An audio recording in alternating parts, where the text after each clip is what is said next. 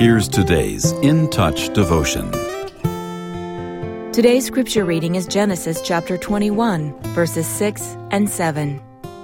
Sarah said, God has made laughter for me. Everyone who hears will laugh with me. And she said, Who would have said to Abraham that Sarah would nurse children? Yet I have given birth to a son in his old age.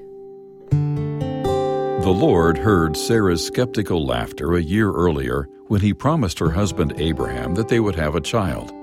Believing such a thing must have seemed to her like too much of a stretch. But then this elderly woman's uncertainty was turned into joy with the miraculous birth of her son. The baby was given the name Isaac, just as God had instructed Abraham in Genesis 17, verse 19. Isaac's name means one who laughs.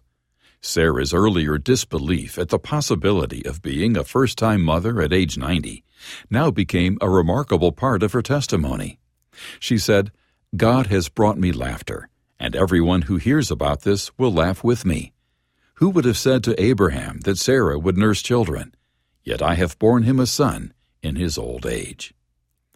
Instead of feeling embarrassed about her earlier struggle to believe the Lord, she now, with every mention of Isaac's name, had the opportunity to remember God's miracle. From one year to the next, the Lord transformed the very nature of her incredulous laughter into a joyful testimony of His faithfulness.